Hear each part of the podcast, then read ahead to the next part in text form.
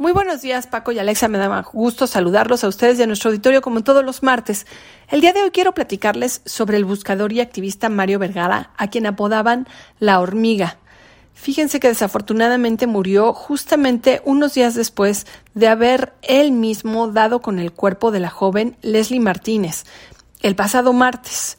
Resulta que Mario Vergara trabajaba en una recicladora en Huitzuco Guerrero y compaginaba este empleo con la búsqueda junto con otros padres y madres de personas desaparecidas o familiares, muchas veces son hermanas y hermanos, y este era su caso.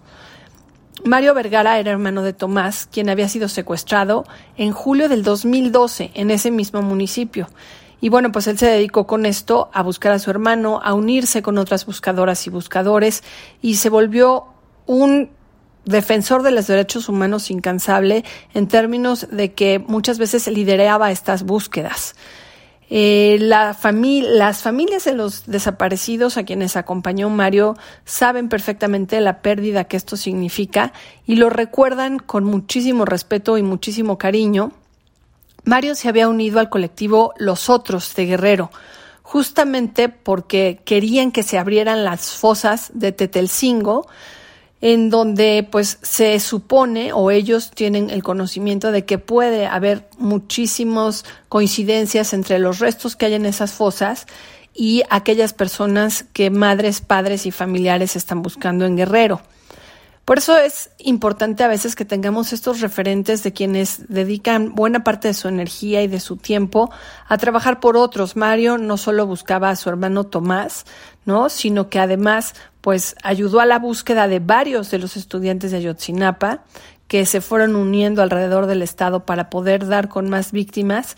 Y pues Tomás Vergara, su hermano, era un taxista que cuando fue secuestrado justamente ahí en en Huitzuco, la familia ya asumió el papel del Estado que asumen muchas de los buscadores y los buscadores para que por su propia mano pudieran dar con sus restos.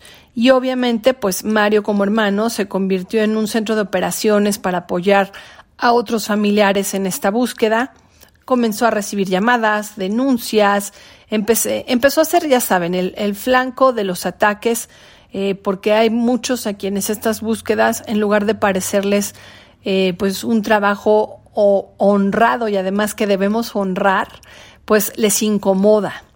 Ese fue el caso justamente del trabajo de, de Mario Vergara, el hormiga, a quien creo que en esta ocasión pues debemos agradecer lo que consiguió, a que dio con el cuerpo de esta muchacha y a que trabajó no solo para dar con los con el destino de su hermano desaparecido, sino con el destino de muchas de las y los desaparecidos de nuestro país. Con esto cierro mi comentario el día de hoy, Alex y Paco, esperando escucharnos el próximo martes.